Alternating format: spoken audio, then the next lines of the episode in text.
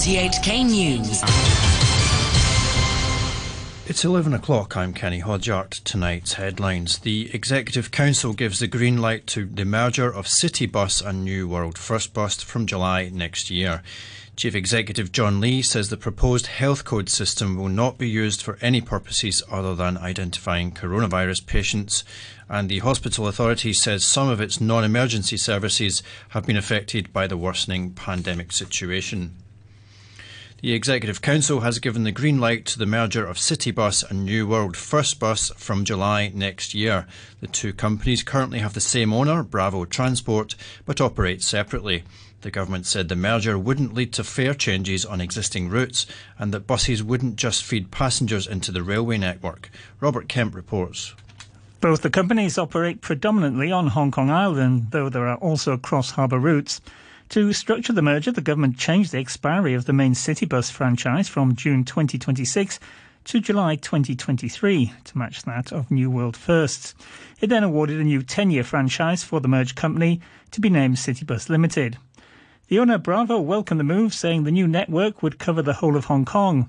Its CEO, Adam Leishman, told a press conference that over $3.5 billion will be invested into the new franchise. These investments include customer and colleague facilities, the upgrading of existing and creation of new depots, along with the ongoing purchase of buses and supporting infrastructure for our ongoing business prosperity and zero emission transformation journey which is a big part of what we are trying to achieve. In a statement, the government said franchise buses would continue to play a vital role in the public transport system, not just as feeder services for rail, but also as a viable alternative. Now to COVID 19. Chief Executive John Lee says the proposed health code system will not be used for any purposes other than identifying coronavirus patients and those who are likely to have been infected. Maggie Ho has more. Under the health code proposal, those confirmed to have been infected will be issued a red code, while inbound travelers who have completed their hotel quarantine but are still under monitoring will be given a yellow code.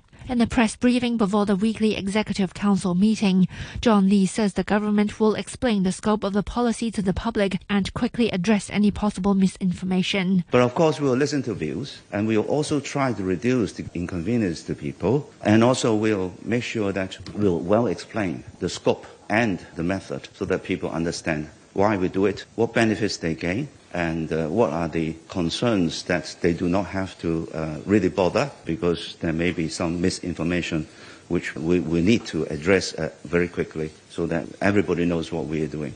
The chief executive made it clear the health code will only be used in the fight against the pandemic, but not any other purposes. Meanwhile, Mr. Lee says the government will in due course make a new round of appointments for the expert panel advising the government on its COVID strategy. He did not give a timetable, but said officials will continue to listen to experts' views and to look at scientific data before making any decisions relating to anti-epidemic work.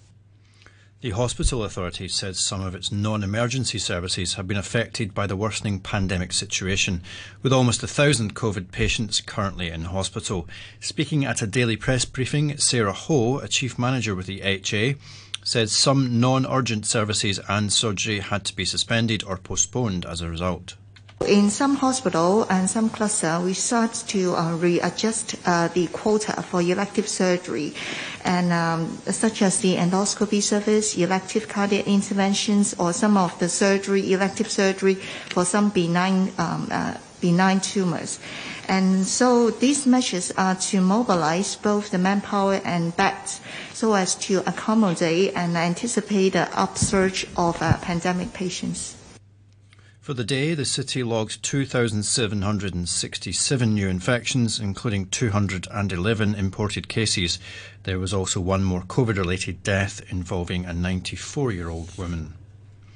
And now the weather. The minimum temperature will be about 28 degrees. Very hot during the day with a maximum of around 35. Light to moderate east to southeasterly winds. The outlook very hot with sunny periods on Thursday, a few showers in the latter part of this week. The current temperature at the observatory is 30 degrees Celsius with humidity of 78%. You're tuned to RTHK. The time is five minutes past 11. The Executive Council has approved an across the board pay hike of 2.5% for all civil servants. Frank Young has more. According to the announcement made by the Civil Service Bureau, EXCO had taken staff responses to the pay proposal as well as factors such as the local economic condition, government finances, and morale of civil servants into consideration. A government spokesperson says with uncertainties remaining in the local economy, officials have to handle civil service pay with caution. The salary adjustment will be backdated to April the 1st. It now goes to LegCo for approval, and the government says it hopes staff will receive back pay and the new salary levels in August. Researchers at the Chinese university are calling on recovered coronavirus patients to take part in the SAR's first citywide long COVID study. The team hopes it will lead to a better understanding of the condition and help frame future healthcare policies. Participants will also be asked to join another study on how gut microorganisms might impact long COVID symptoms. Professor Ng Siew Chien is part of the research team. The scientific community is trying to find out why someone who had COVID-19 can recover completely, while others, that 76% have these persistent symptoms that could last for months or even of years that affect multiple systems. I think at the moment there are a lot of theories that maybe virus remaining in the gut. They have increased in the bad bacteria that are the ones that can cause some of these symptoms. And they also have reduction in the beneficial bacteria that may help them defend or build an immune system. An NGO that focuses on the welfare of ethnic minorities says they have been disproportionately affected during the fifth wave of COVID. Unison says the unemployment rate of ethnic minorities was far higher than that of the general population. A survey carried out in March and April found almost half of the 937 respondents said they had lost their jobs. That compares to an overall jobless rate in the city of 5.4%.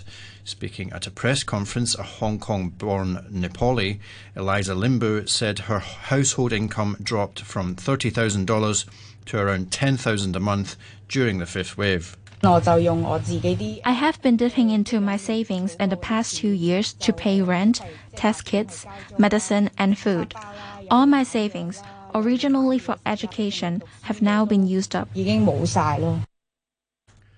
Overseas, immigration officials in Sri Lanka say they have prevented the president's brother and former finance minister, Basil Rajapaksa, from flying out of the country as anger rises against his family for the severe economic crisis. The BBC's Anbarasan Ethirajan is in Colombo. Basil Rajapaksa was about to leave. He had a ticket to go to first Dubai and then from there another destination. What the immigration officers were saying that he tried to go through the VIP departure gate, but then they refused to stamp his passport. And then he was trying to go through the normal way. Other passengers objected because there were a lot of speculations that the Rajapaksa family members were leaving. It's not only President Gotabaya Rajapaksa, you know, there are many Rajapaksa family members were in the government. So the public anger has turned against them because of what is going on in the country. The Pentagon has confirmed the US military has killed the leader of Islamic State, in Syria in a drone strike. Maher al Agal, one of the top five leaders of the militant group, was killed while riding a motorcycle in northern Syria, while a close aide of his was seriously injured. The Syrian Observatory for Human Rights also confirmed that Agal had been killed. A BBC investigation has uncovered evidence that British Special Forces, or the SAS, executed detainees and murdered unarmed people in Afghanistan. The BBC's Panorama programme has discovered that one unit killed 54 people in suspicious circumstances. It also found that senior officials failed to report the alleged murders and didn't disclose evidence to the military police. Chris Green is a former British Army major who dealt with the fallout from a fatal SAS night raid in 2012 in Helmand province. He gave us this reaction to the report. I think that um, that the evidence collected so far strongly indicates that we should have some formal inquiry. I think there are some very troubling accusations that are made, and if those allegations turn out to be true, and I have to say that on the balance of probabilities on my own experience, I think they probably are true, then I think that uh, we see a situation where the very elite forces in our army are bringing the values and standards of the British Army uh, into disrepute, and that is a very sad and very troubling situation. Britain's Ministry of Defence says Panorama had jumped to unjustified conclusions from allegations which had already been fully investigated. A number of women in Iran have been posting videos and photos of themselves without wearing a hijab. The BBC's Sebastian Usher reports on the latest campaign against the mandatory wearing of the headscarf in the Islamic Republic. The Iranian authorities have designated today as Hijab and Chastity Day with rallies organised in support. But a counter protest has been launched by some Iranian women inside and outside the country who are rebelling against the headscarf, which has been compulsory ever since the Islamic Revolution in 1979. One woman has posted a video of herself riding a bike with her hair flowing free. Others pose in photos unveiled, some fully showing their faces, others wearing sunglasses or with their faces tilted away. The head of a judiciary has called those those campaigning against it enemies of the state. Russian appointed officials in the Kherson region of southern Ukraine say huge explosions caused by a Ukrainian rocket attack overnight resulted in large numbers of civilian casualties. The Russians say six civilians were killed, seven others are missing, and more than 80 were injured. Elsewhere in southern Ukraine, the city of Mykolaiv has been hit by what residents say is the worst Russian shelling they can remember. Two Conservative government ministers have said they're backing the former Chancellor of the Exchequer, Rishi Sunak, to be the next party leader and British Prime Minister.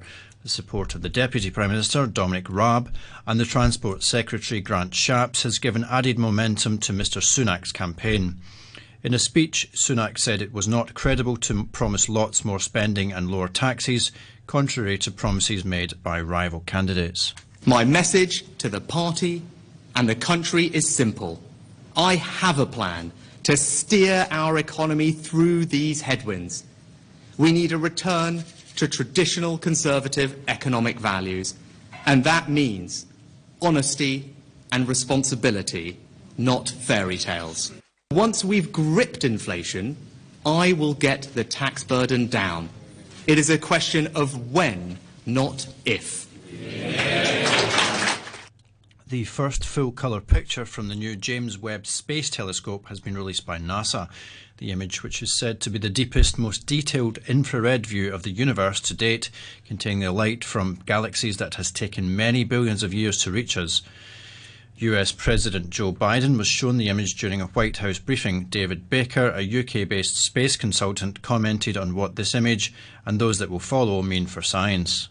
These images were taken so far away that they're looking back 4.6 billion years in time. And that in itself is only a third of the way back to the origin of the universe. Now, when we get the better images, the much more spectacular ones, we are going to be seeing virtually to the very dawn of creation itself for this universe. Europe has entered a week of significant heatwave conditions with the possibility of some record breaking temperatures. Portugal is already suffering an unprecedented drought which has put the country's forests at risk. The Spanish Meteorologi- Meteorological Office said summer sunshine combined with a hot air front from North Africa had sent the thermometer as high as 43 degrees. The euro has fallen to parity with the US dollar for the first time in 20 years amid fears of an energy supply crisis and further US interest rate rises. But with the German economy teetering on the edge of a recession, there's little optimism behind the euro. The BBC's James Wickham reports. Back in early February, the euro was worth more than $1.13 but it's seen significant losses since then. Investors are worried that an energy supply crisis may plunge European economies into recession. On Monday, Russia announced a scheduled shutdown of the Nord Stream 1 pipeline, which transports natural gas from Russia to Europe.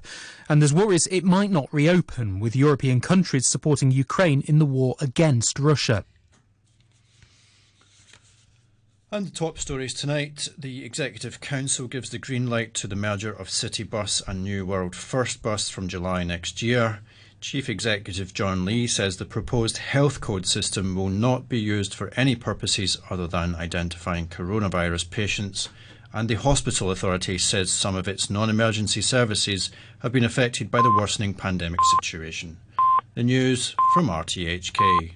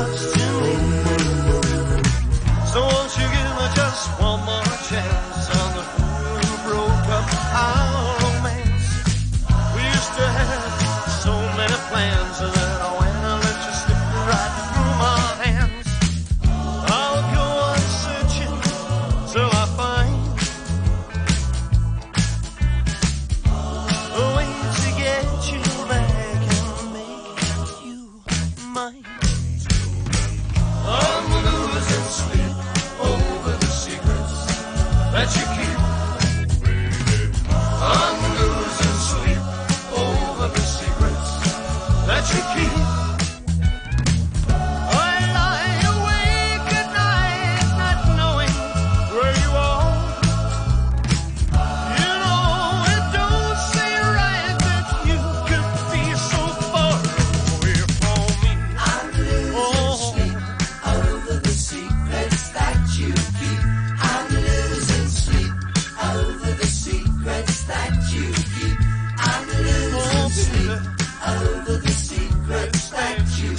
something from the early to mid 60s, but actually came out in the 70s. It's a band called Mud, was one of their hits, Secrets That You Keep.